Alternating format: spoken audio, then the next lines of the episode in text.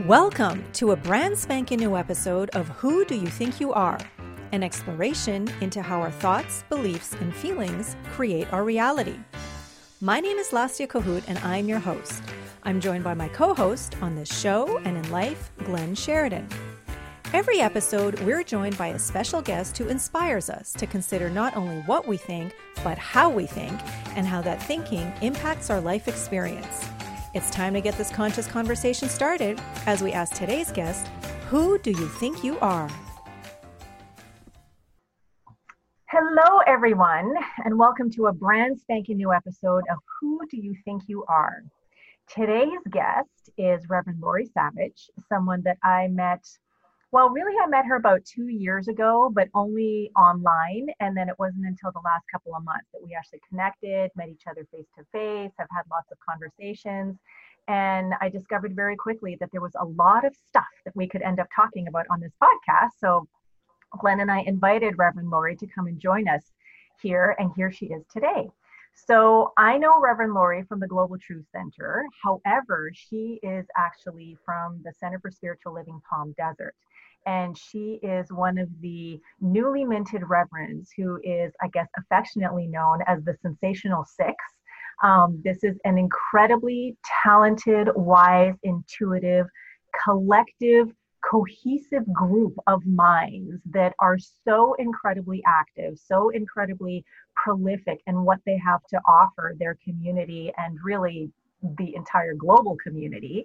Um, they have a, I guess, a program every Wednesday morning on the CSL Palm Desert YouTube channel um, where they talk about anything from, well, let's see, I've only tuned in for a couple of months, but you guys talked about spiritual laws, you talked about spiritual anger one day. Um, this last one that you guys did most recently on, I can't even remember what it was called, something about delivery. Waiting for delivery. Waiting for delivery was so fantastic. I think it was my absolute favorite. And all of those episodes are available to listen to online at any time. So we may talk a little bit about um, you know that a little bit more later on.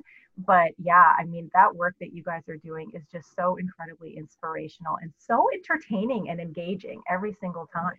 So so Reverend Lori is here today um, from the Global Truth Center, from CSL Palm Desert. She is also a certified coach through the Academy for Coaching Excellence, um, graduated there in 2006. She also produced a DVD called The Energy of Money, which is based on a book by Maria Nemeth, and we would love to talk about that a little bit more down the road. Um, Lori is also married to the love of her life, Dawn, and she is a pup mom uh, mm-hmm. has three dogs Barnum, Bailey, and Maggie, which may or may not make an appearance at some point, depending on the door. Let's hope not. um, but if they do, then that's okay.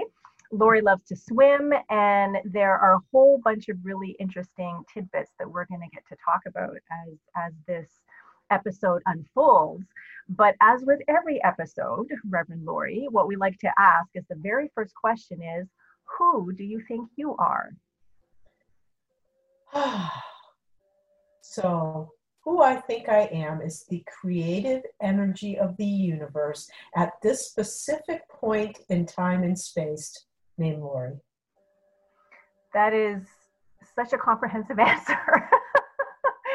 So so what is what does that mean? What is that, you know, especially the, you know, this specific this specific point in time in space? What what does that mean? Why is that so important? So it's interesting. If it, if i was just in my little pod group of uh, close and intimate friends and someone asked i'd just say god. I am god. Mm-hmm. uh, the point in time is that i am the individual expression of god. You know i'm i am all that god is concentrated right here as me expressing uniquely as me and the reason i say that is because what we teach in religious science and, and what i absolutely believed and believed way before i came into religious science is that god is everything that there's only one energy that expresses creatively as everything that exists and I got that when I was very, young. Of course, I forgot it for a while. But when I was very young, I had a experience of, of it's really hard to explain. You know, it, those those um, spiritual awakening moments, those experiences of uh, deep, almost mystic connection, always fall short when you try to explain them mm-hmm. in our limited vocabulary. But suffice to say that the experience was one of being part of everything that there was no separation, that there was just this one energy, and it expressed in the blade of grass that I was staring at for some reason when I was seven years old. I was, I think I was a contemplative little kid looking back. I would spend long, long stretches of time just sitting in the grass, or I had a little red rock. I don't know why this red rock was there, but at the top of my street, off the beat, off the street, I lived on a very, in a small town, on a very, um, uh, street with three houses. And up at the top of the street, there there was no houses. It was just woods. And there used to be a little red rock there. And i have no idea how it got there who painted it. It wasn't you know it was off. Mm-hmm. and i would go sit on that rock for long periods of time when i was a little kid. And uh, i would go for long walks in the woods by myself so i was i was an odd kind of spiritually connected kid Mm-hmm. And this was like something that I just got very young that there is only one energy. And it's and, and I call it God. I don't know if I called it God back then, but I call it God now. Um, I'm comfortable with that word. I know a lot of people are not, but that's that's who I am. How could I be anything else? The possibility of being anything else just like went away in that moment. And so is this that is something that you felt super profoundly for yourself on this mm-hmm. rock, which when you first started talking about the rock, I was envisioning a little red rock that you like held in your hand or something. It's like about that big, you know, just I was a, I was littler then. So so was what what about people around you? Were there were there others, people in your family, people in your no. Oh no, no, no, no. So was I was something you could talk about to people? No, I never, I never talked to anybody about it. That was, I don't remember ever talking about that until after I moved to California and was in religious science. Okay. Uh, I never, I went forty, you know, or thirty-five years without talking about it. I never shared it with anyone. So you moved to California. Where did you move from? Granby, Massachusetts. It's a very uh, small town. I think population 5,000. Wow. A beautiful place to grow up. Uh, lots of cows and open fields and places to to be contemplated if you could do that uh, in Granby. And so it was a wonderful place to grow up. Not too far from um, Springfield. People always assume Boston, but to be honest, as a I, I never went to Boston. My parents told me it was really far. And I don't know why I believe them because I go to New York City, which was three times farther. But I just never went to Boston until I moved out here. I also never went to Salem until I moved here. I went to Salem, Mass from here. And I was so irritated when I realized this has been an hour away from where I grew up. And it was such an awesome place to, to visit. I've never been. So what what makes Salem Salem such a super awesome place to visit? Well, it's it's the history is just amazing in Massachusetts. I mean, walking through Concord and um and and Salem, where you know you can look at gravestones from the 1500s, mm. 1600s. Uh, very early settlers, and of course the witch trials were there, so they have a lot of museums around there, and it, it is kind of an interesting energy because obviously it was, it was very tragic Mm-hmm. Um, but they've memorial, memorialized it um, well. Mm-hmm. And there's a lot of richness there. And and same thing with like going to Concord. My husband and I always spend the night in Concord. Uh, we're flying to Boston and then drive to Concord, spend the night, and then drive the rest of the way in the morning because we usually land at night. And uh, walking through the Sleepy Hollow Cemetery. Wow. so cool. And, uh, you know, Ralph, Ralph Ralph Waldo Emerson. I always have trouble saying Ralph and Waldo together. Um, that's where he he came of age, and I've been to his house, and looked at the books that he read and walked through the hallways, and you could just feel that cool vibration. And then, of course, he's buried in the Sleepy Hollow Cemetery, and uh, along with a lot of other, you know, interesting people, authors and whatnot okay, my connection to you just became that much stronger because the reason that Reverend Lori and I connected was at the very beginning of practitioner studies for me. We needed to know about Ralph Waldo Emerson, and I hadn't taken any Ralph Waldo Emerson. Well, no, that's not true. There was a there was a the Roots of Science of Mind course, which was kind of a history course where there was a little bit of Emerson involved, and that was my introduction to Emerson. We only did two essays though, and Dr. James Mellon, who was my teacher and Reverend Lori's teacher, he wanted us to know eight of them. And so there was a course that he did called Emerson Immersion, which was an amazing course. And Reverend Lori was kind enough to share her notes.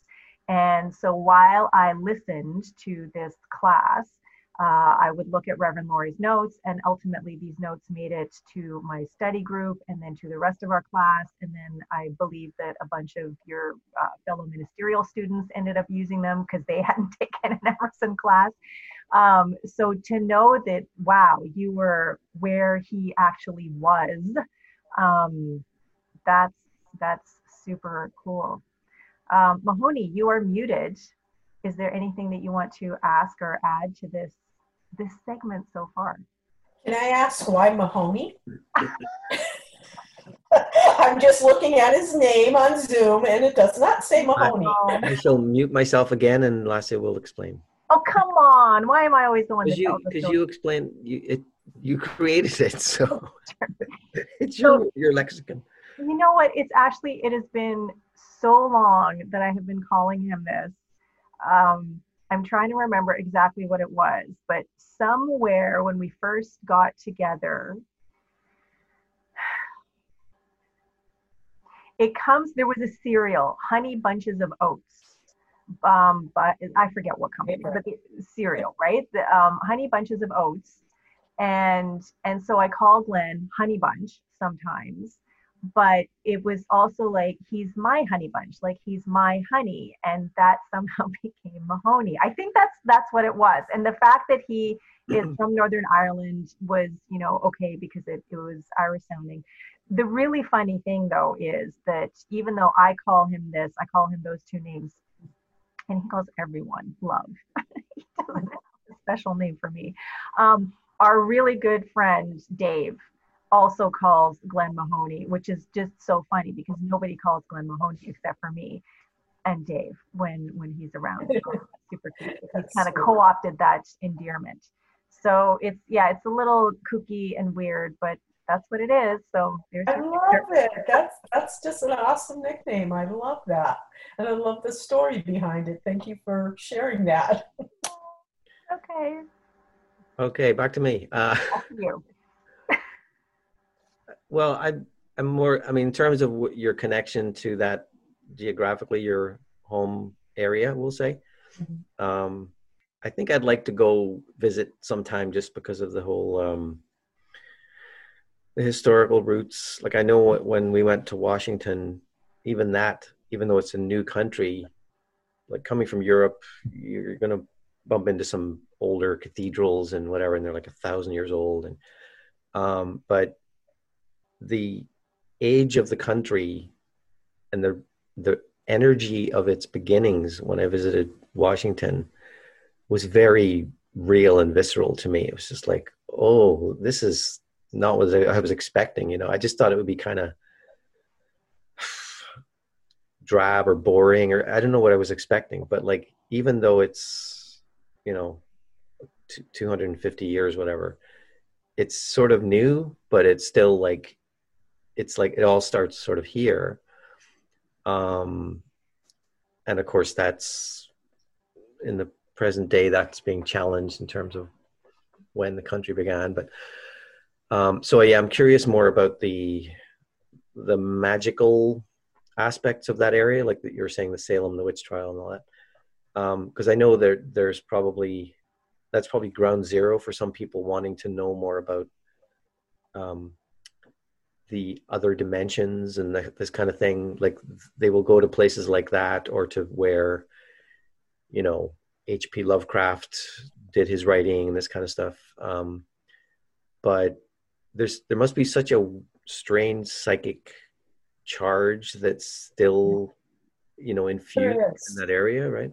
There is. There's a, a, definitely an energy there that if you're at all intuitive and I'm, I'm pretty intuitive. So i actually sometimes avoid areas where you know really horrible things have happened because i don't like to have that experience of that vibration. Um, so yeah you'll definitely pick up something if you're intuitive.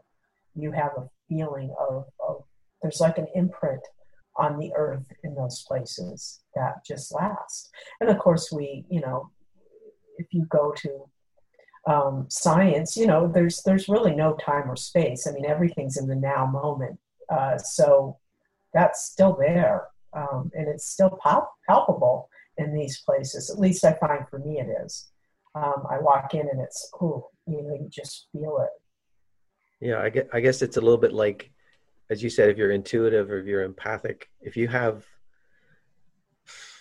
if you're used to sort of setting your range outside what you would consider normal, then you're more likely to encounter um, things like that. You know, like I, I don't want to get into the whole ghost thing, but but it is the same sort of idea that if people have, if if there's been a a great psychic kind of mm-hmm. disturbance going on, it doesn't go away. It just it just gets tuned into and out of as people go sort of near it or yeah. like they they have certain things as cues, you know, like oh, this is where this I heard something about this place or that that name reminds me of something. Oh, and then it's like things just sort of slotting start slotting into place. But um and that unfortunately that tends to be the darker element sort of thing. But I think the when you get someone like Emerson or like when you go into a you know a the study of like where you know say charlotte bronte or whoever was writing you just you know like oh this is like someone spent an awful lot of time in this yeah.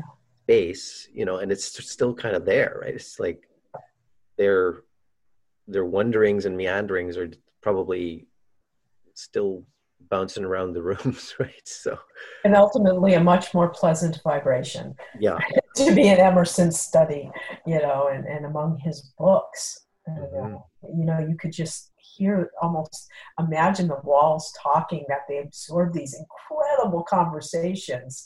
And uh, yeah that was that was awesome. I actually would love to do that again.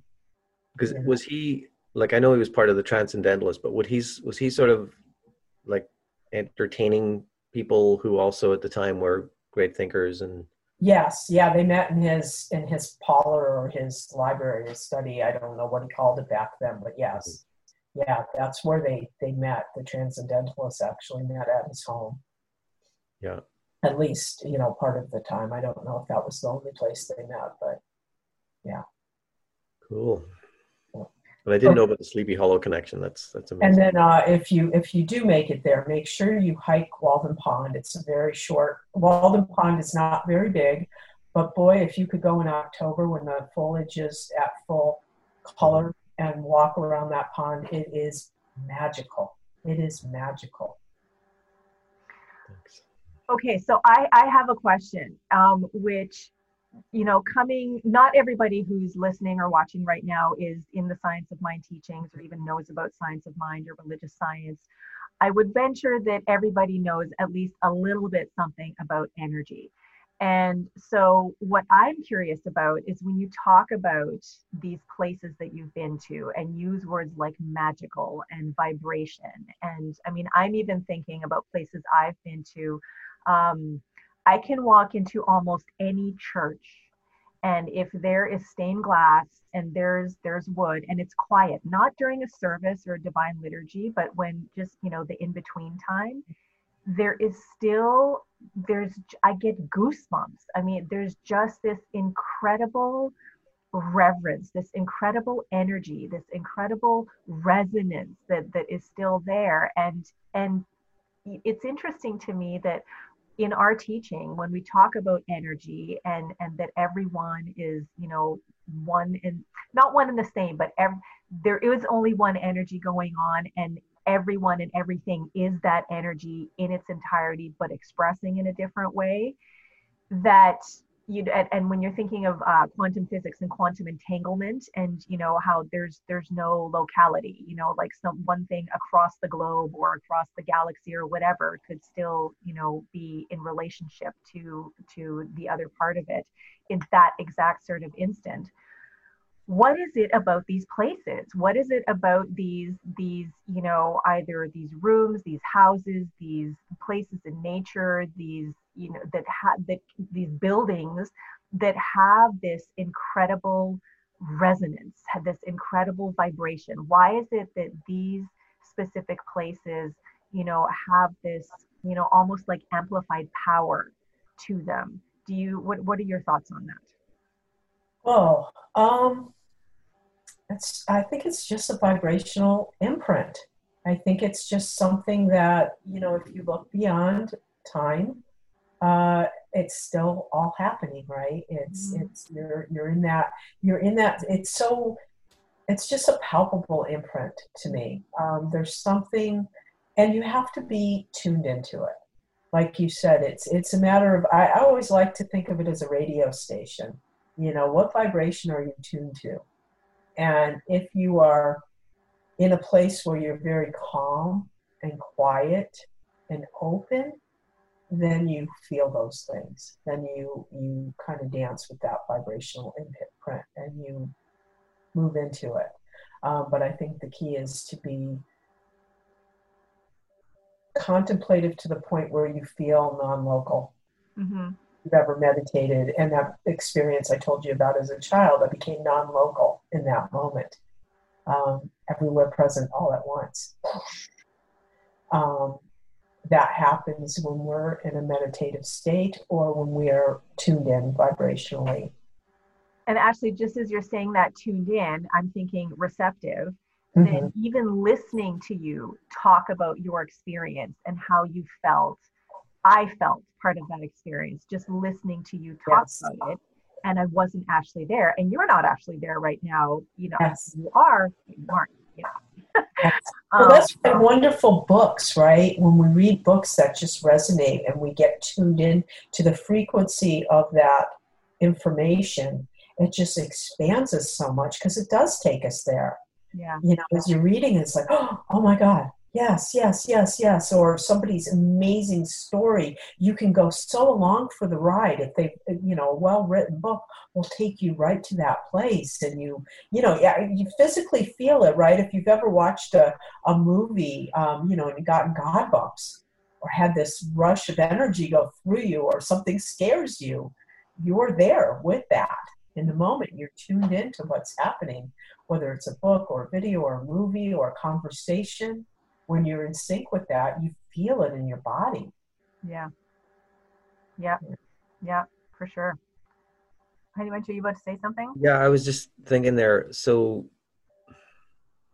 so I guess sort of the opposite of that then is a bit like when you have you're disconnected from yourself and your source, and um, I guess you're off your station kind of thing then? Like you're Yeah, I mean, well let's say you want to attract abundance and you're tuned to, you know, K1 black, right? Or WW lack. Um, you know, you're not going to get abundance because you're not matching the vibration of the thing you want. We talk about that all the time, becoming equal to what we want. You have to match that vibrational frequency of the thing that you're asking for. Otherwise, you're just asking, and you're if you're not doing the the um, mental work to to match the frequency, it's going to take a long time, and it may be harder um, if if if it happens at all. Um, I was just talking to a friend about this last night to make sure, you know, you've got to be tuned into healing right now. He's having a challenge, and it was like, okay, what channel are you on? Are you, you know, consistently tuned into the healing channel? Everything that you're reading, everything you're watching on TV, everything you put in your mouth, is it aligned with that? And and sometimes we need to be. I mean, it would be nice to do that all the time, but you know, when we're in a crisis point in our life, it, it, it comes down to. You can't afford to change your station and listen to the the dark side or the fluff or whatever it is. Um, stay tuned to that thing you want and stay tuned long enough. It's that waiting for delivery that we talked about that you mentioned in my introduction. You know, we need to stay tuned long enough for that to come into our experience and physical reality. But sometimes I think we get impatient we change the channel. And perhaps it was just about to fly into your experience and you changed the channel and you know, or you planted the seed and you dug it up, dug it up. I did a talk once about that, you know, just digging it up. Or why are you growing yet? You know, come on, grow. And uh, you know, or or planting a tomato and when you don't like tomatoes. Yeah. being disappointed that you got a tomato. Yeah. Uh, don't plant the tomato if you don't like the tomato you know i mean that's that's really it's a simplistic way of looking at it but it, it, it tracks to the truth it tracks to how the universe works so so that speaks to i guess awareness and focus and and clarity and so what a question that i guess get asked often as just in conversation but as a practitioner um, which I'm sure that you have been asked as well, and I think you guys might have even talked about it in in the waiting for delivery episode. Is how does someone shift when you know even your friend that you were talking about just now? How when someone is stuck in the muck, let's say, and there's even a part of them that just you know knows better and just you know mm. like this this is this is not what I want, and and I I but like how how how and it just kind of seems impossible even that sort of simple solution of you know change the dial or just stay there a little bit longer what is it that that you have for yourself that if you find yourself in a in a situation like that is there is there you know one or a handful of things or something that you know can just instantly, even if it sounds kind of kooky or ridiculous or, or super simplistic or whatever, but something that can help you to shift or pivot or just, you know, tune that dial a little bit, you know, in either direction just to move from where you are, even though it seems kind of impossible. Is, is there something that you have? I'm so glad you asked me that because that's kind of like my specialty. So I'm really excited. And you you used the word um, uh, clarity and focus. So in my coaching model that I use, it's clarity, focus, ease, and grace. So as soon as you said that, I went, well, this is up my alley. Um, are you willing to demonstrate clarity, focus, ease, and grace? And so the first thing is discernment discerning where you are. And so we're talking about energy. You know, one of the questions I ask people is how are you experiencing your energy right now? And that just that simple question has you like tune in to just check like, what's your energy? What's happening within your body? Becoming aware, starting to observe. And uh, for me, the greatest skill set I ever learned, and the one that really shifted my life, was that learning to observe that observational skill set. So we talk about it in, in religious science. We say, you know, um, coming from the absolute versus the relative, that you want to come from the truth with the capital T, you know, that there's only one energy, that there's a law that we can use to direct this energy to create in our life, right? So you want to come from that perspective. And, and in coaching, we look at okay, so what's the small t truth? What's really happening here? Because that's a part of discernment where am I on the landscape? On my playing field, where am I currently? And starting to notice that. And then how am I experiencing my energy? Just the, the observation of your own internal workings and the and really being willing to look at what's happening in your outer life also it shifts everything because what i find is when people see something it, it, it just takes you out of it it automatically puts you in that absolute realm. It just does. You're like, oh.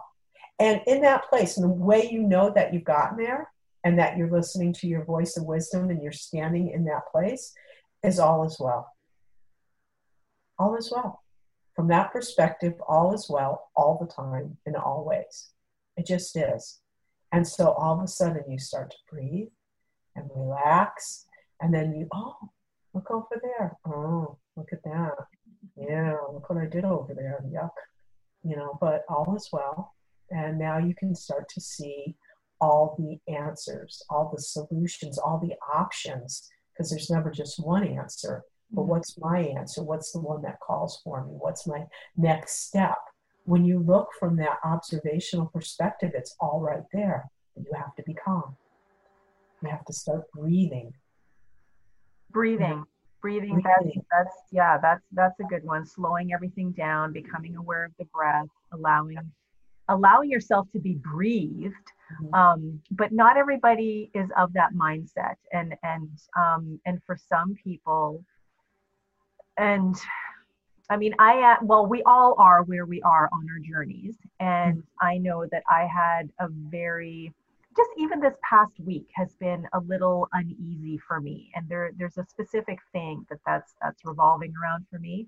And and it's been uncomfortable. It's it's there it's probably a little bit of divine discontent going on and um, and growth. And i know enough now about myself and where i am in my journey to know that when this kind of feeling is happening when there's this you know uneasiness and and sort of you know imbalance or whatever there is growth happening and and it's uncomfortable to be in and it's not very pleasant um, but I know that's what's going on. I I have people, I have tools, I have all sorts of resources to to lean on.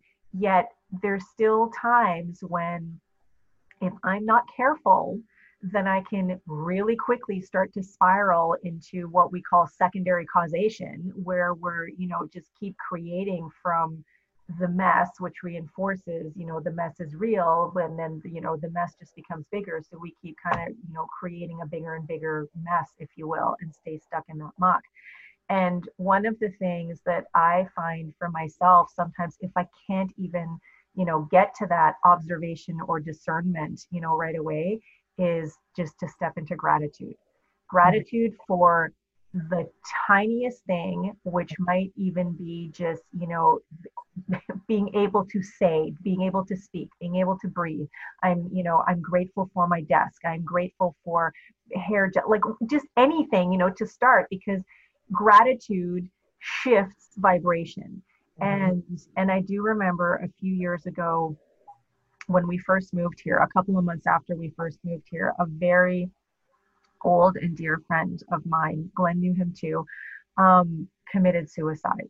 And it it wasn't surprising that he chose that but it was definitely a surprise when it happened. And and the way that i found out was i was actually at the center for spiritual living victoria getting ready for sunday service. Um, and i was the head greeter and so had all sorts of things that i had to take care of. And then i was setting up my phone to record or stream reverend carey's talk for that day. And as i was setting things up in facebook this text popped through telling me of the news. And it like I just sank to the ground because it was just such an incredible shock. And and that day after, you know, feeling like I barely made it through the next few hours of, of Sunday celebration, when we got home, we were already in a place where we were feeling very challenged for many reasons as as a family and finances were were one of them. I mean, we had just moved here. We were super excited to be here and Milana had a school, we had a place to live, but um, and I had a part-time job, um, but Glenn didn't. And when we came here, we had no jobs. We just came here on a leap of faith, knowing this is where we're meant to be.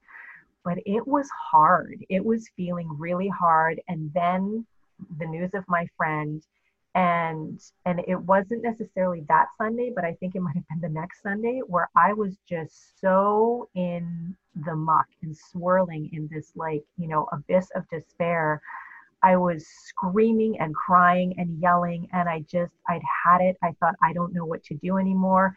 And and i i remember you know full transparency here just blurting out you know my friend had the right idea. You know he doesn't have to deal with this stuff anymore and Glenn, to his credit, just sat on the couch beside me, not trying to fix anything, not trying to solve or, you know, do any of that stuff. Just sat there, let me spew and vent and rant.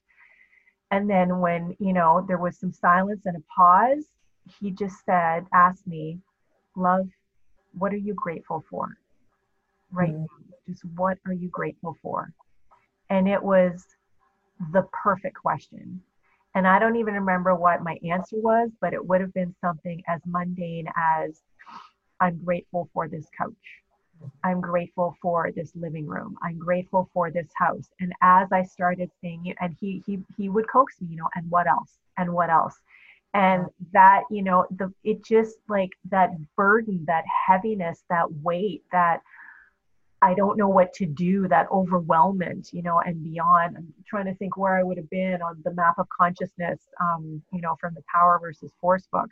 Um, but gratitude, you know, and it, it just, it, it's just such an incredibly powerful tool. And to be able to be able to just lift yourself out of, you know, that kind of situation to then be able to discern and observe and breathe from a place of more calm, I guess, and and a, and a bit more focus and clarity because sometimes there's just there's no doing that when you're, you know, it's just darkness, darkness, darkness and and despair, I guess.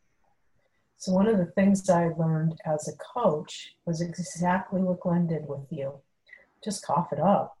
Just cough it up, man. Don't interrupt that when someone needs to get up and they're on a roll and they're, you know, and you might even say, well, what else? I mean, you know, not just what else about the gratitude, but what else about life being happy right now?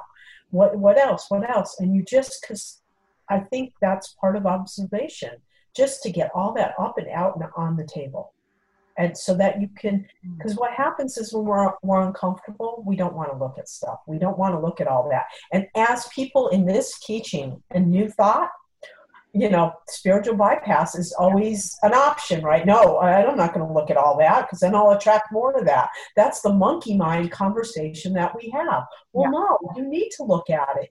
It needs to, so because once you've coughed it up and it's sitting in front of you, then you have the ability to go, okay, there it is, and I'm bigger than that.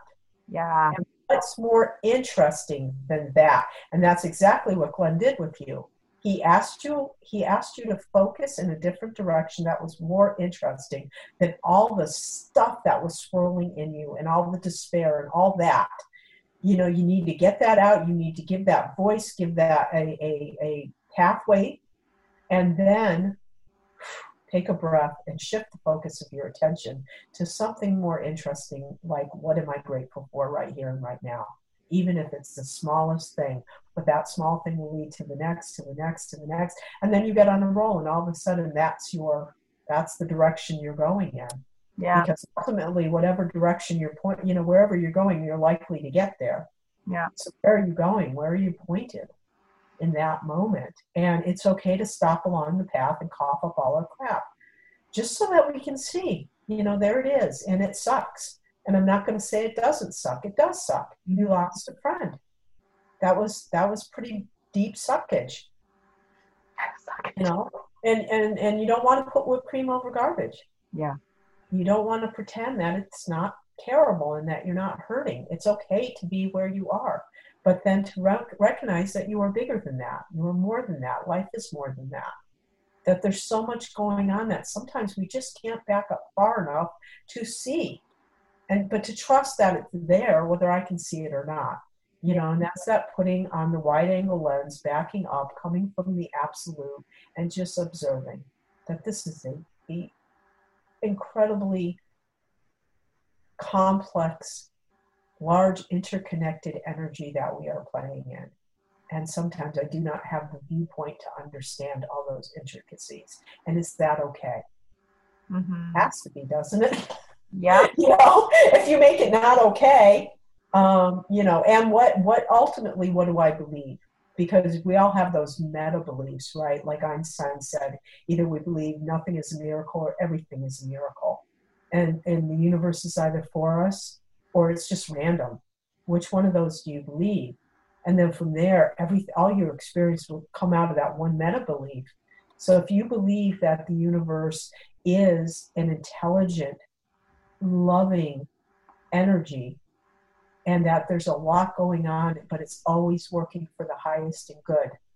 You know, even if it doesn't appear in the moment, something bad happens, back up far enough, it's always course correcting, or we wouldn't be here. you know, we just we wouldn't be here if that wasn't true.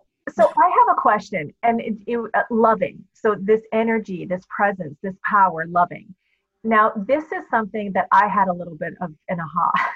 A licensed practitioner having a bit of an aha a few days ago when I was actually in a prayer session with uh, with one of my friends, another minister, and um, and I realized that this the the idea of a loving presence that it's not just energy or a presence or a power or a spirit or you know god greatness on demand as dr james says and it was interesting for me to think because i will call it love mm-hmm. but i mm-hmm. haven't thought of it as loving and and part of that for me i think still stems from being raised ukrainian catholic and and the the association I have with the God that I was raised with, especially this image that I have of the God that was painted in the big dome of the cathedral of the Ukrainian Catholic Church in Edmonton, where which is where I grew up.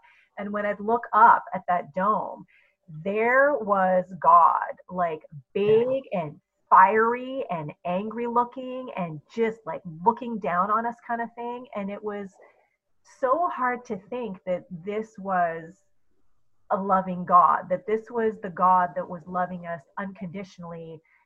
And that's a whole other, like, unconditionally, that's a whole other conversation. Um, but it just, it was like, why is he so angry? Like, what's, like, what, what is going on? Like, why is he so angry all the time? Now, I get that that was an interpretation, you know, the artist's, you know, rendering of God. But it was also, it was also a guy it was a guy with a big beard it you know that same sort of image of god on a cloud outside of me you know that i am a, maybe a part of but i'm definitely not all that and and then to come into the science of mind and spirit teachings to find out that there's only one and it stands to reason if there's only one everyone and everything is that one everyone and everything is an expression of that one in its entirety. So, you know, yeah, God is out here, God is in here. This is God right here. But the idea that God is loving, that God isn't impersonal, and I mean, there is this impersonal element to God, right? What we call the law. Um, to me it's still like i realize that hasn't sunk in and and and you know the idea that everything is unfolding perfectly we talked to reverend dale Olansky a few episodes ago and she added in spiritual before perfectly. So instead of just perfection spiritual perfection which for me that sat better because I, I even even with the perfection part i was thinking well yeah perfectly in a mechanical sort of way because that's the only way that it can work.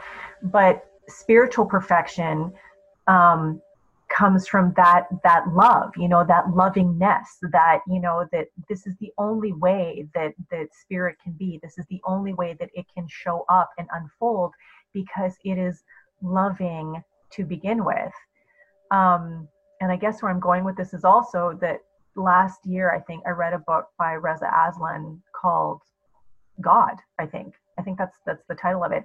And in the very beginning, in the introduction, he talks about how what his idea of God was growing up, big beard, guy in the sky on a cloud, um, and how he um, went through Christianity and Islam and and I think some other stuff. And ultimately, at the end of that introduction, talks about how if we're to really understand God and our relationship to and as God, we have to stop anthropomorphizing God. We have to stop giving God human qualities.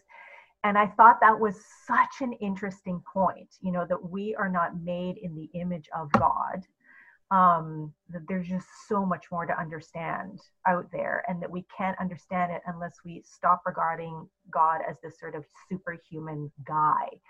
And so the love part, the loving part, just it's been something that I realized a few days ago just hasn't dropped for me. and and so it's just it's talk to me about that. Talk to me about you know this loving this loving god. I i want to i just i want to hear reverend lori talk about loving god. So it's it's interesting because even saying loving puts a personality right it, it gives it uh, a personality which you know we don't believe in that but yet the highest vibration is that of pure unconditional love.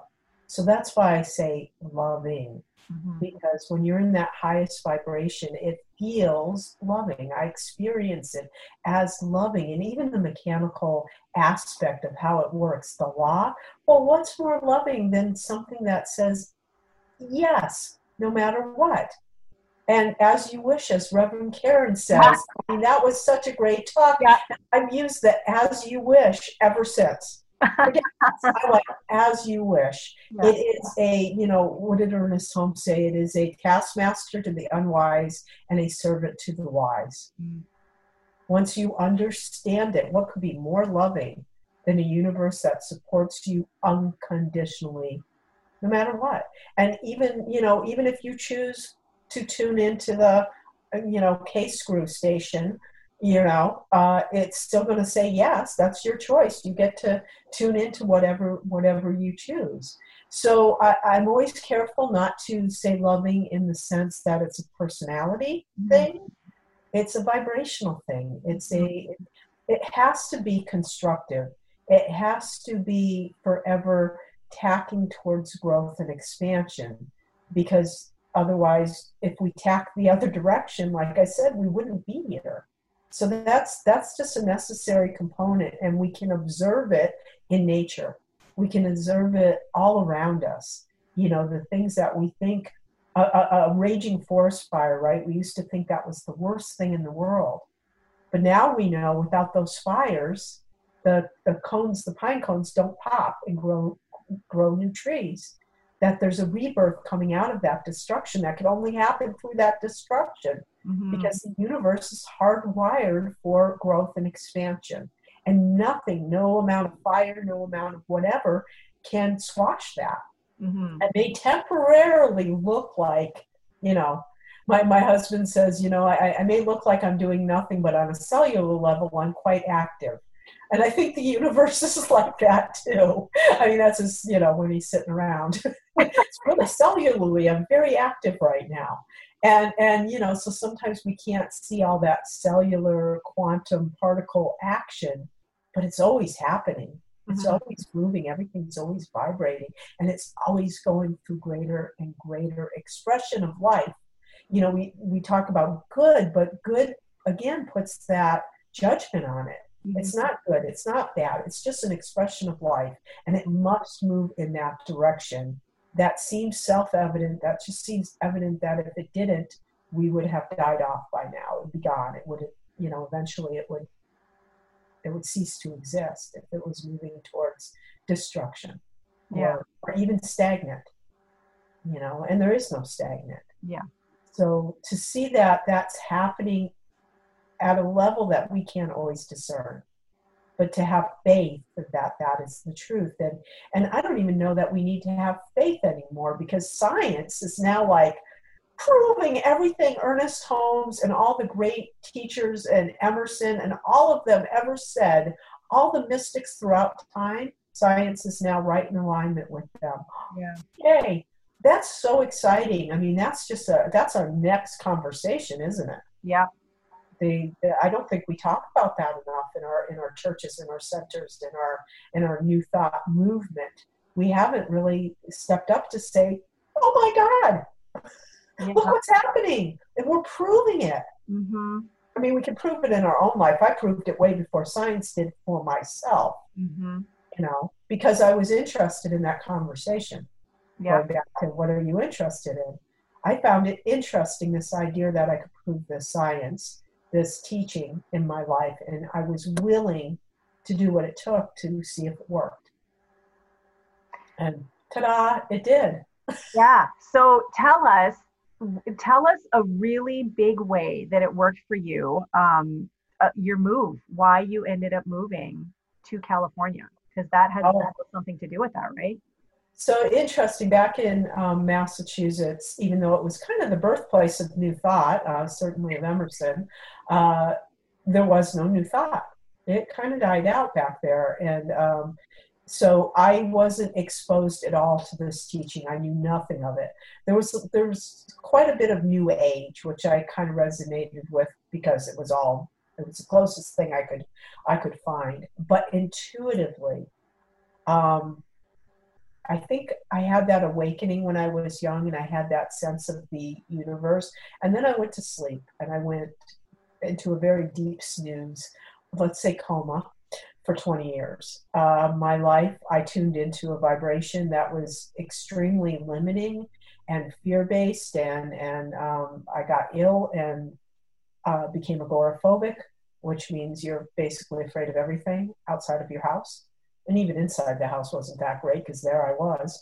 Um, you know, I was still there. Um, I I was having a really horrible limiting experience, and um, you know th- that gets frustrating after a while. And I was trying to break out of it. I was trying to figure out like what's happening here. Why is is this my life? And really at the pivot point where I was, maybe I don't want to do this you know, if this is going to be my life, maybe I'm just done. And uh, something shifted inside of me, and I just literally heard a voice that said, Do the thing that scares you the most, and you will be free. And I suddenly remembered a movie I'd watched like a year before um, called Paradise, a little movie. I don't think most people have ever seen it. It was uh, Elijah Wood, you know, from um, uh, Lord of the Rings. Yep. That was his first movie. He was maybe seven he was a little tiny, cute guy with those big eyes, right? It was just adorable. Don Johnson and Melanie Griffith. And he played a kid who was kind of scared all the time. And he met this girl who wasn't afraid of anything, who was just like, ah, out in the world and having a ball. And he was like, oh my God, what are you doing? Um, I saw Have you it seen it? Yes, yes, I've seen it. It's such a it's such a little sleeper movie but there's so much richness there. And you know at one point he kind of breaks himself free and he does something crazy in a way uh, that's really scary to him. And him and uh, melanie griffith later are, are laying together and she says to him why did you do that? And he said because i'm tired of being afraid all the time. And I, and I thought if I did the thing that scared me the most, I'd be free. And she says to him, Did it work? And he gets this look on his face. Oh, it brings a tear to my eye. This little smile. And he says, Yeah, it did.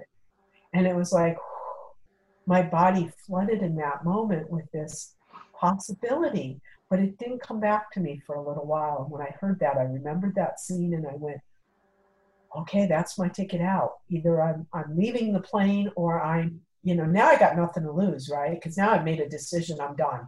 One way or the other, I'm done. So there was nothing left to lose.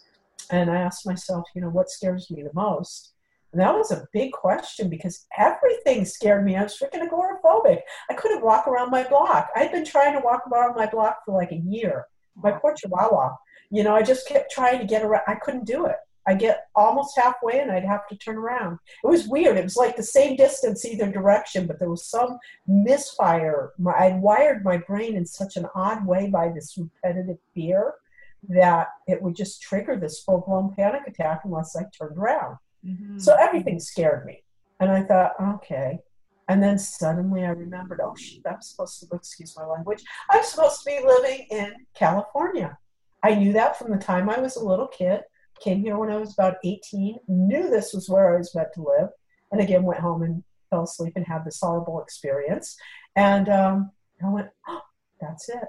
Oh God. Oh God, that's it. I mean, you can imagine how terrifying that realization was for me, but I became a choiceless choice.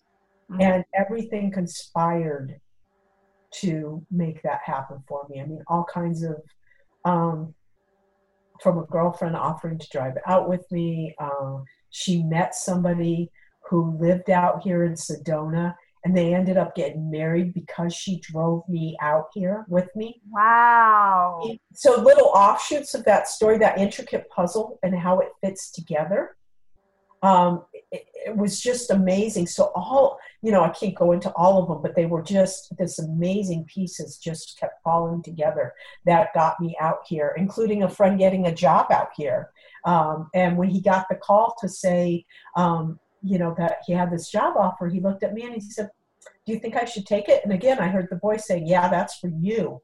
I knew that job offer had nothing to do with him. It was for me. So I'd have a place to land.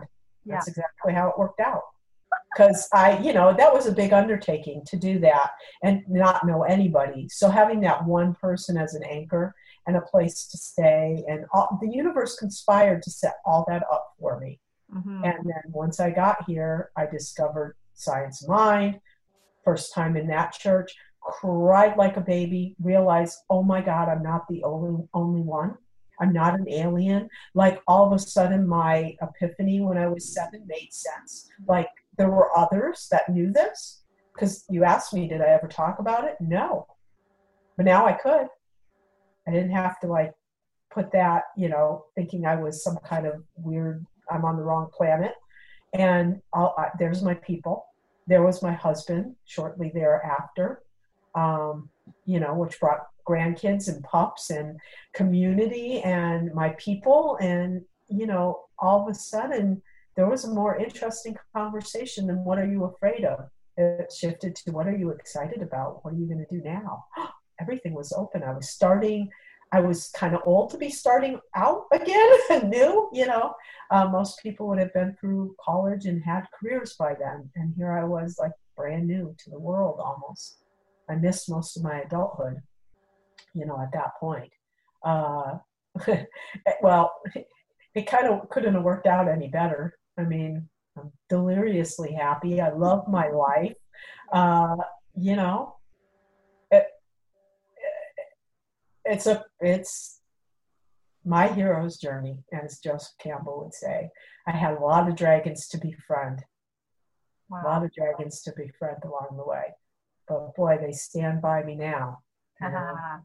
and uh, it's tuning into tuning into listening to that intuition that is coming in that you're tapping into and then listening to it learning to listen to it because i think for a long time i, I didn't. No no no no no. Mm, can't hear you. Can't hear you. And now i hear it and i go oh no. I mean often i do. My reaction is oh really? Oh come on. You're going to be a minister? Really?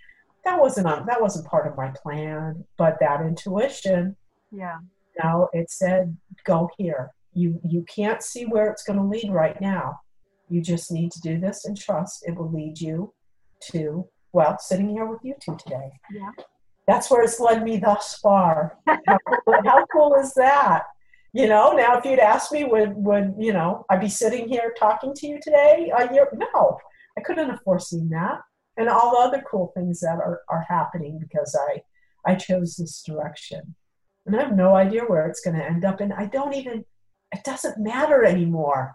That's, boy, you know, that is the best feeling in the world where you can release all attachment to outcome and just know it doesn't matter. Whatever it is, it's going to be freaking awesome. And let me just be open to it. And, and, you know, balancing that with also taking action and pointing yourself in a direction because as a coach, you know, I have to do that to be coherent.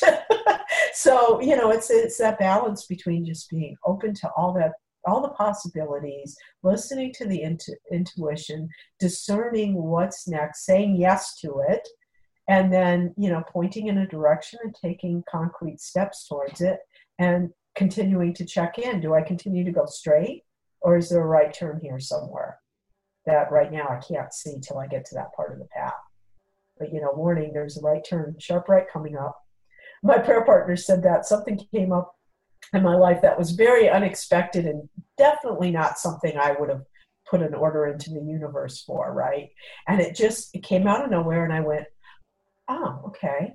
Well, I do believe that my life is unfolding perfectly. Do I really believe that? Yes. Okay, good. Then this is for my good. Um, whatever shows up on my path, am I willing to say yes to? Yep, check, got that down. Boom, went down my checklist of how I live my life. All is well.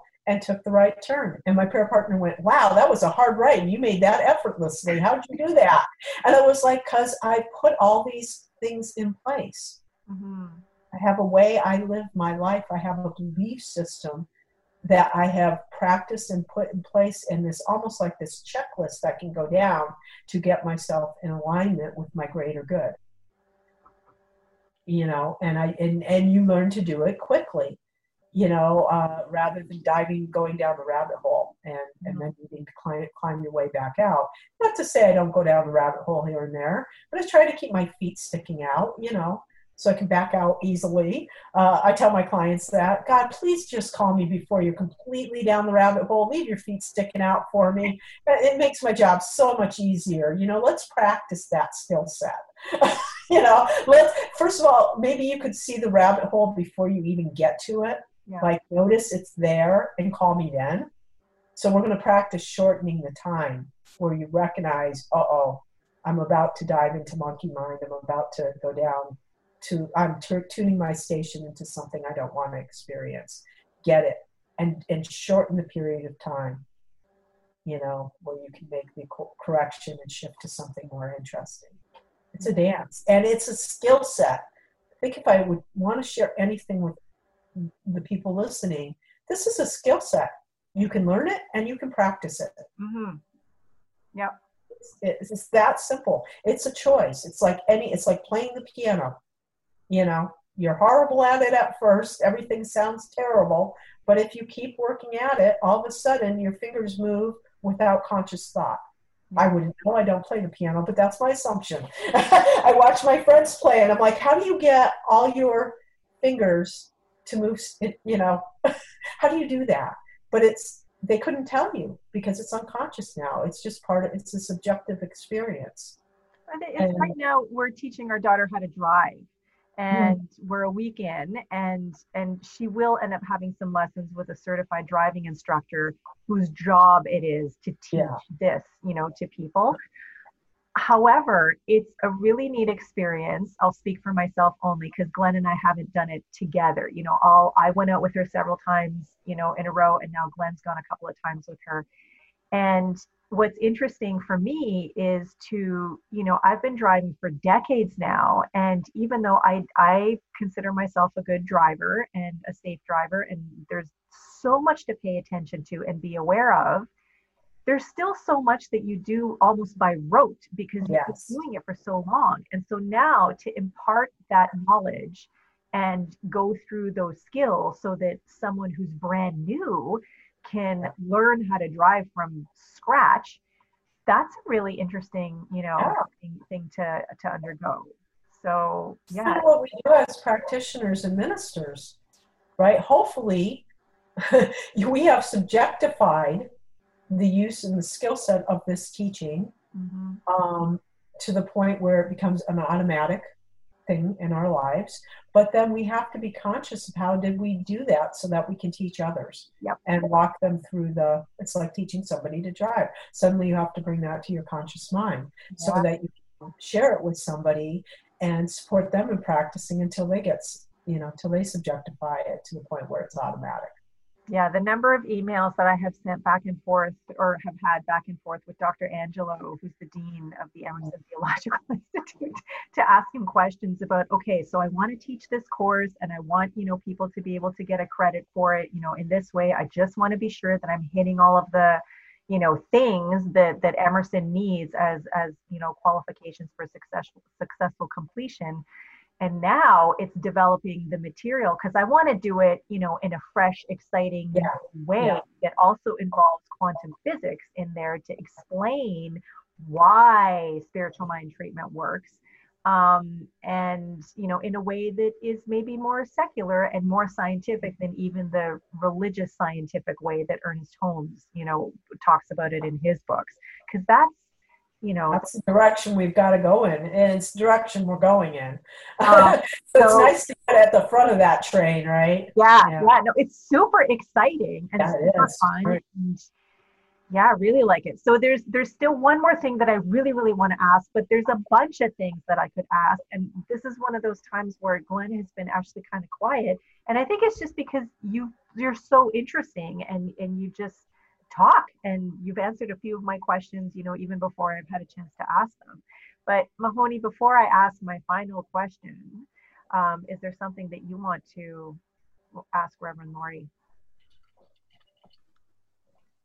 Well, I'm very impressed with your sort of cohesive message of this is you know these are steps you're going through and as long as you you keep doing them you know all is well right um, and as you were talking about your coach coaching clients i was thinking about like what they're going through that is bringing them to you and I would imagine there's sort of current events outside of their own immediate personal lives that are really maybe causing challenges for them.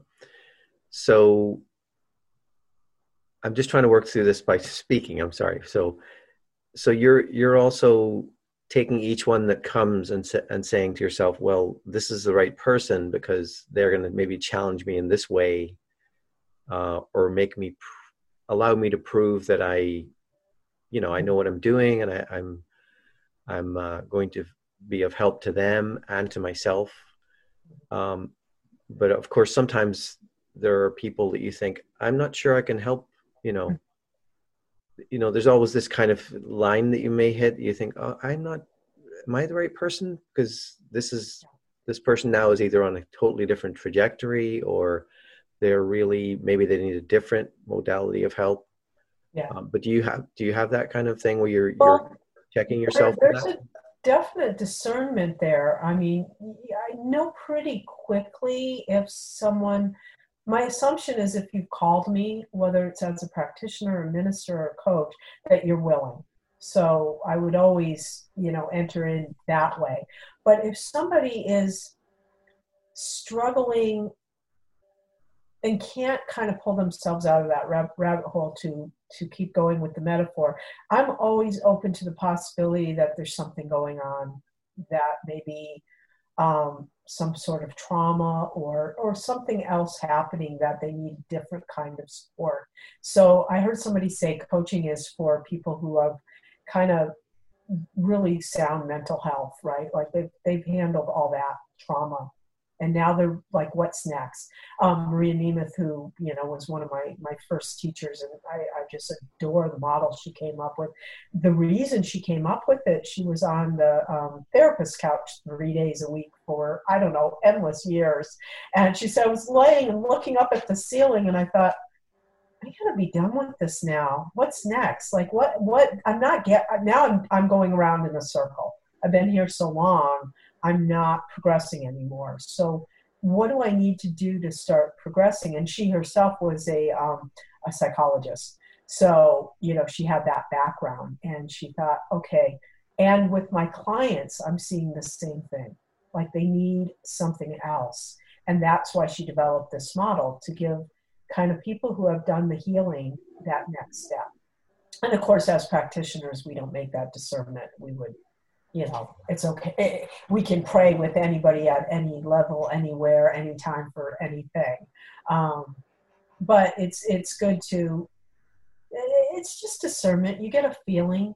You get a got almost a click of working together. I can see in someone's eyes when they suddenly, oh, they go into observational mode. You see that there's a click that happens. It's like they, all of a sudden, and I go, "What did you just see?" Oh, know, it's usually like the response is like, oh, hmm.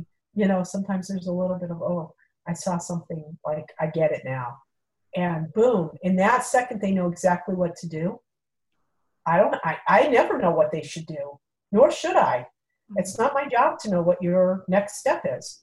My job is to stand with you, put my arm around you, and say, let's look until you and we're going to look long enough we're going to stay with it. No matter how uncomfortable you get i'll be right here. I'll be right here by your side. You're going to be uncomfortable. Keep looking keep looking keep looking. And then they go there it is. I see it and then boom, they know exactly what to do, which is so cool. Um, Maria used to talk about that magic eye thing, you know, where you, you, ever see those with the patterns and you stare at them and suddenly there's a dolphin jumps out or something. Oh, I'm terrible at those things. Thank God I'm, I'm better at it in the coaching realm. But eventually, I mean, it takes me a long time and you lower your gaze and you kind of stare and stare and stare and you don't see anything. But if you stay long enough, there's the dolphin you know, of course, there's some kid that walks by and goes, "Oh, look, mommy, a dolphin," and you're like, "Where? I don't see it." but that, to me, that that's kind of the whole coaching model in a nutshell. Is that you you just you're practicing observing, and once you see and discern where you are, you will know the next steps to take, and you will experience a sense of all is well right? Like this is no matter where you are, there's always something you can do to move yourself on the path, and you and you'll see that. And so um, I don't know if that answered your question. It's an intuitive. It's a, a you know, are we on the same station? Are they? If not, are they? Can they tune to this observational vibration? Is that something that you know they feel is going to work for them? Um, we have a saying that you know coaching didn't take place unless action took place. So are they then taking walking away and taking action based on what they saw? If not then they didn't really see. There's more work to do. There's something more to do. And, and being willing not being attached you know because there might be somebody better for you. As a practitioner as a minister as a as a coach you know there's there's a lot of possibilities out there. There's great coaches and practitioners and ministers. So finding the one that you align with most, you know, is really important. Okay, thank you. Yeah.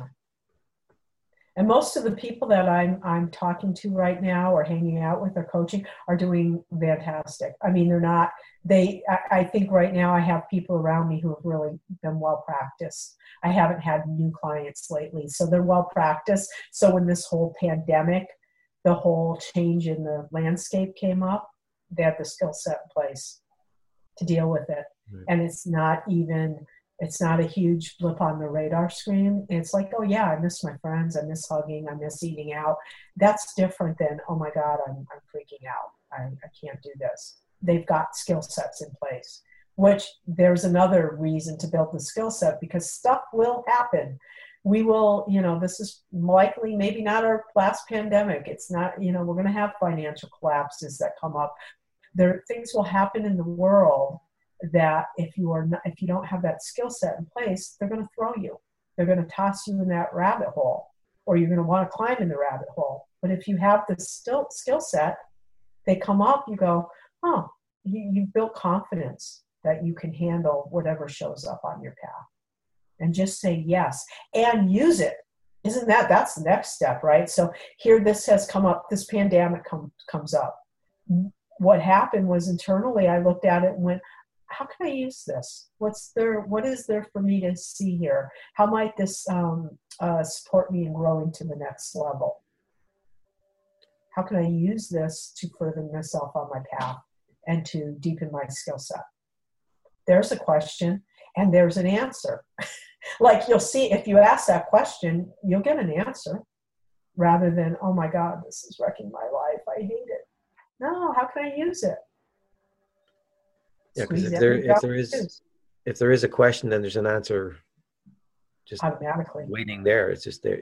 You know, two sides of the same coin. They're inseparable.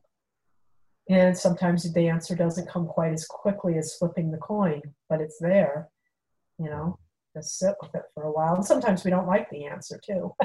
There's that. sometimes I get an immediate answer. I go, oh no. And, you know, eventually, oh yeah, that was it the first time. Right. okay. Okay, so one more question before we finish okay. up because it's been about an hour. Right. Intuition is something you've talked about a lot. Listening, that you know, sort of that the inner connection, the the knowing, Mm-hmm. and and so what i would like you to talk to us about is is how intuition and knowing and the universe conspiring to make things happen for you fit in with love and you and your husband?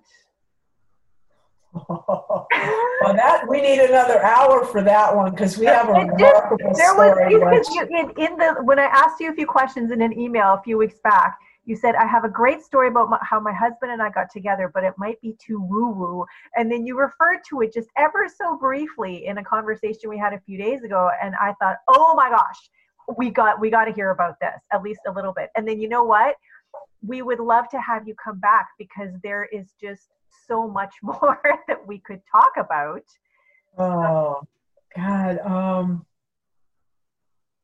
kind of feels like a little bit of an a, etheric fairy tale uh, in a way. I um, I hadn't had a lot of success in relationship because you know I wasn't in a very good place. So I attracted appropriately for the place that I was in in my life. So even that I'm grateful for because you know when you're freaking out, it's good to have a companion, even if it's not a great companion. It's something somebody breathing in the in the place with you. Um, I had kind of given up on relationships when I came to California. I let go of the idea that I needed one, and I thought, okay, I got into religious science, and it occurred to me I need to become the person I want to attract.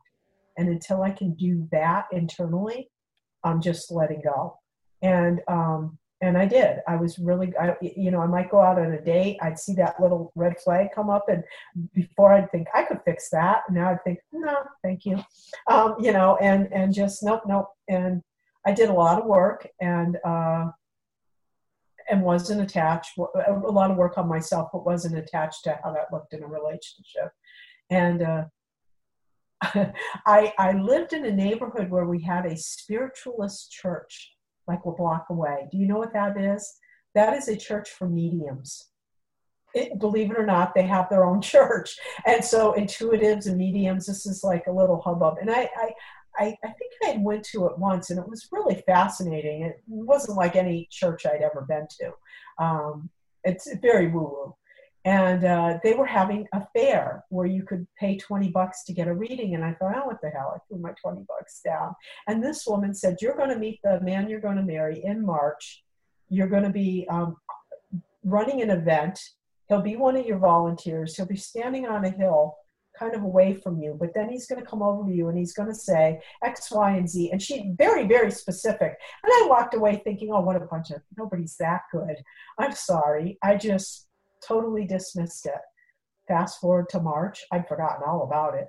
I'm at an event, and first I thought, why would I be running an event? But it turned out I was, and he was one of my volunteers, and uh, up on a hill, came over to me and said, "I really admire the way you put this all together," and I almost fainted because I remembered in that moment. I, I mean, the color must have drained out of my face, and I went, "Oh my God!" It was exactly what she said and i looked down and i went oh and this was this was funny she said he's going to be very tall very handsome and often mistaken for gay which i thought was weird and and sure enough i looked down and i went yeah very tall very handsome be gay. I mean, you know, I don't know why that was there, but turned out we we have an incredible a lot of gay friends in our lives. So I think that was what she was seeing. But it was it was um, it was a moment of not my like my head didn't know what to do with that. And his his wife had just passed away like that month. And so immediately i shut it down. Nope not him. Can't be him. Can't be. Nope not appropriate. Nope nope nope nope. And walked away. And literally i cannot tell you how many weird things happened from that over the next year that brought us together. I mean to the point of i was having um lunch with my friend who was blind, completely blind, and he was a member of the church. And he asked me, he said, So we used to call it the right and perfect mate. And he said, So how's the right and perfect mate thing going? And I went, Nothing, you know, no. And he went, Why aren't you telling me? And I went, Telling you what? He's blind. And he said, It's Don Savage, come on. And I went, What? How do you know that? And he went, Oh my God, I just knew the first time I was in a room with the two of you. You know that, right? And I went, Oh, no okay. And then my girlfriend, who was very also intuitive, gave me a hug and she whispered in my ear. She said, "You know, you're right. Perfect mate is Don Savage, right?" And I. I mean, I was just like, it was freaking. I got God bumps. It was freaking me out this stuff kept happening. And then he called me and said, you know, I hear you do Reiki, and I was wondering if you could work with me because I'm I'm grieving, and you know, would you?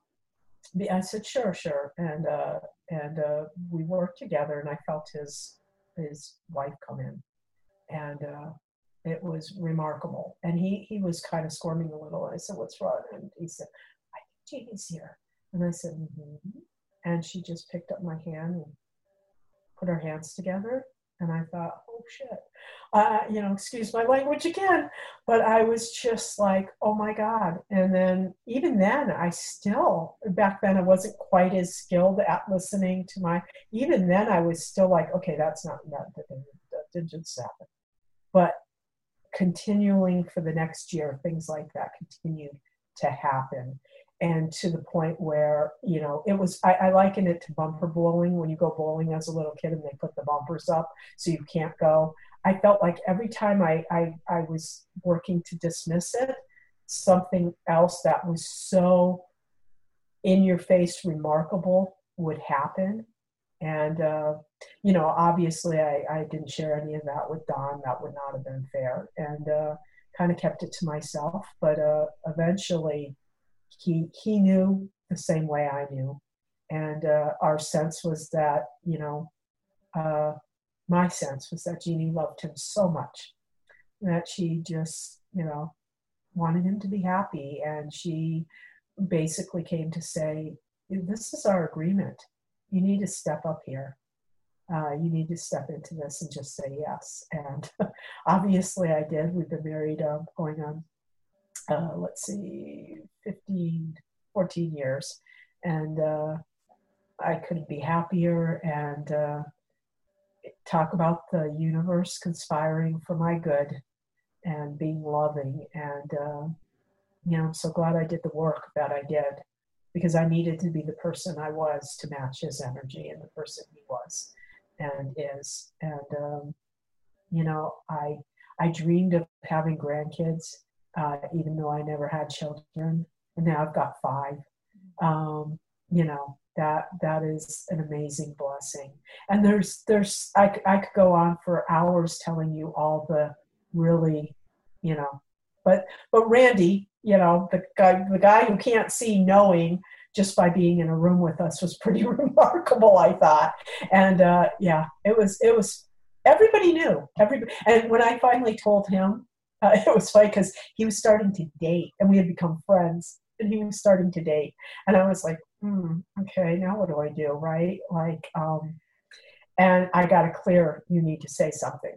And and um, so i finally stepped into that and said you know uh, and he said to me he said what's wrong? You're very like you're very pale. i mean what's going on? And I said, well, you know, I, I am finding I'm I'm sorry because at that point I had fallen in love. Like there had been a year of us being friends, and I already, you know, I knew this was the man for me. And uh, he had no clue what was happening that entire year. He was just la la la la la. And uh, when I told him, he said he knew. I mean, he knew. He kind of resisted a little because we have a bit of an age difference, and that concerned him. And and I kept saying every date we went on, I'd say, "So you over the age difference yet?" No, not yet. By the third day, he's like, "Yeah, all right, I'm done." And that was and that and that was that. But um, yeah, it was funny. It's like the whole. It felt like everybody we knew were holding their breath to wait for that moment that we finally got together because everybody saw it. You know, even his friends. He said, "You know, I've, I've started dating Lori," and and one of his friends, "Well, well it's about time." you know? and he's like, he's like, what? And he's like, oh, come on. it's like, apparently there were sparks that other people could see, but he was kind of, I think, squashing because he thought it was too young for him. Yeah. So, yeah, that's, uh, you know, when you're, when you're attuned, uh, amazing things happen. Amazing things. A life just, yeah, you start trusting. and saying yes and being willing. And that is just such a powerful combination. Mm, thank you for sharing that. Was, that. that was a walk down the episode for tears. Um, anyway, So we are just over an hour at this point. So we'll wrap it up for today. But Reverend Lori, would you come back another time so that we can oh, sure. stuff? This has been so much fun and so enjoyable. Oh, I would love to. Thank you. I've, I've enjoyed myself. Yay. Um, okay, so now we have our, our rapid fire question segment. Okay. Lighten things up before. All right, I better take a sip here. Get prepared. it's uh, it's not too high pressure. Okay. It's all in good fun. Glenn is going to be asking the questions, and you're going to have a minute in which to answer as many as you possibly can, just, you know, off the top of your head. No serious okay. thinking about anything. I love game shows, so, so I'm, I'm ready. Set a timer here. I feel like I need a buzzer. yeah, but yeah, just, you know. Yeah. Um, okay, so Honey Bunch, are you ready with your questions? Yeah? Sure. Yeah. Okay, so get ready, set, go.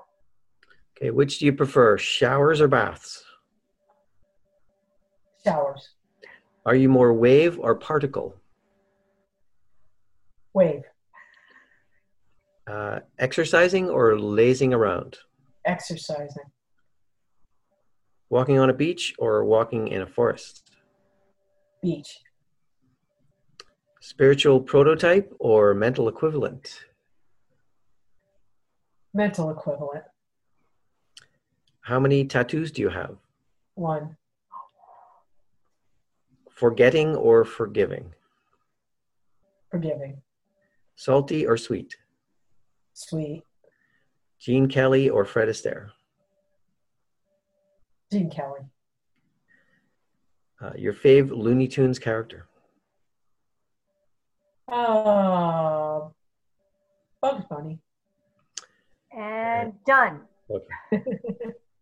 now I want to know what the rest of the questions are, though. Well. I want I want to know because Glenn continues to not ask this one. What is your favorite spiritual truth? Oh, that life always unfolds perfectly. Has to be. That's a winner winner chicken dinner for a lot of people. Well, that it has to be my favorite. It kind of encompasses everything, you know. That they, it's it's it's that trusting, that throwing yourself into that infinite sea of receptivity, as Ernest Holmes says. That's my favorite visual because I love the water and I love to swim. Mm-hmm. So. Mm-hmm. Okay, okay, so Glenn, uh, what what else? Tell One more question. Oh, yeah, right. So pick a number between 1 and 504. 299. Okay, and then pick a number. Oh, that's not going to work. Okay. Pick a number between 1 and 8. Uh, 3. Okay. So this is from Isaac Asimov's Book of Facts. It's a very strange book. It's just a whole bunch of random facts. This is what you've won, Reverend Lori. I won a fact. a fact. I won a fact. I've never won a fact before. From Isaac Asimov, and the uh, the one you pick, number three, is in the modern technology section, okay. and it is that coal dust sprayed by aircraft over Russian fields absorbs the early spring sunshine the resulting warmth melts the snow a little sooner. to use that Massachusetts, except of course, who wants to breathe in coal dust? That's right. I think this book wow. is written in the in the 80s or something because there's a lot of stuff about Russia in here. So, ah, yeah, 79. yeah, okay. well, that, that was interesting. Thank you. Ah, okay. Congratulations. Thank you. Well, Reverend Lori, thank you so much for being here with us today. It was an absolute delight. I feel I took a lot of notes because I've decided I'm going to start taking little notes so that I have little, um, you know, hashtags that I can use once we start posting these episodes. And I feel like I learned so much and even had a bit of an aha moment, I have to say. Um, That's last 15 minutes or so, which was it really it was you know if you were looking at me you would have seen that little like oh what did you just see mm-hmm. so thank you for that I, I will share it with you later so you are a minister at CSL Palm Desert, the Center for Spiritual Living Palm Desert. You are a coach. You uh, actually are just getting into the video editing biz as well. Reverend Lori helps us with our video editing and and then there may be some other things that you can offer you know services or time expertise mm-hmm. whatever. So if someone would like to get in touch with you directly how would they go about doing that? I just set up a brand new gmail account reverend lori savage at gmail.com okay fantastic. We will have a slide that we will put up that people can see so that's great. So again, thank you, Reverend Lori, for being with us here today. I look forward to continuing the conversation another time.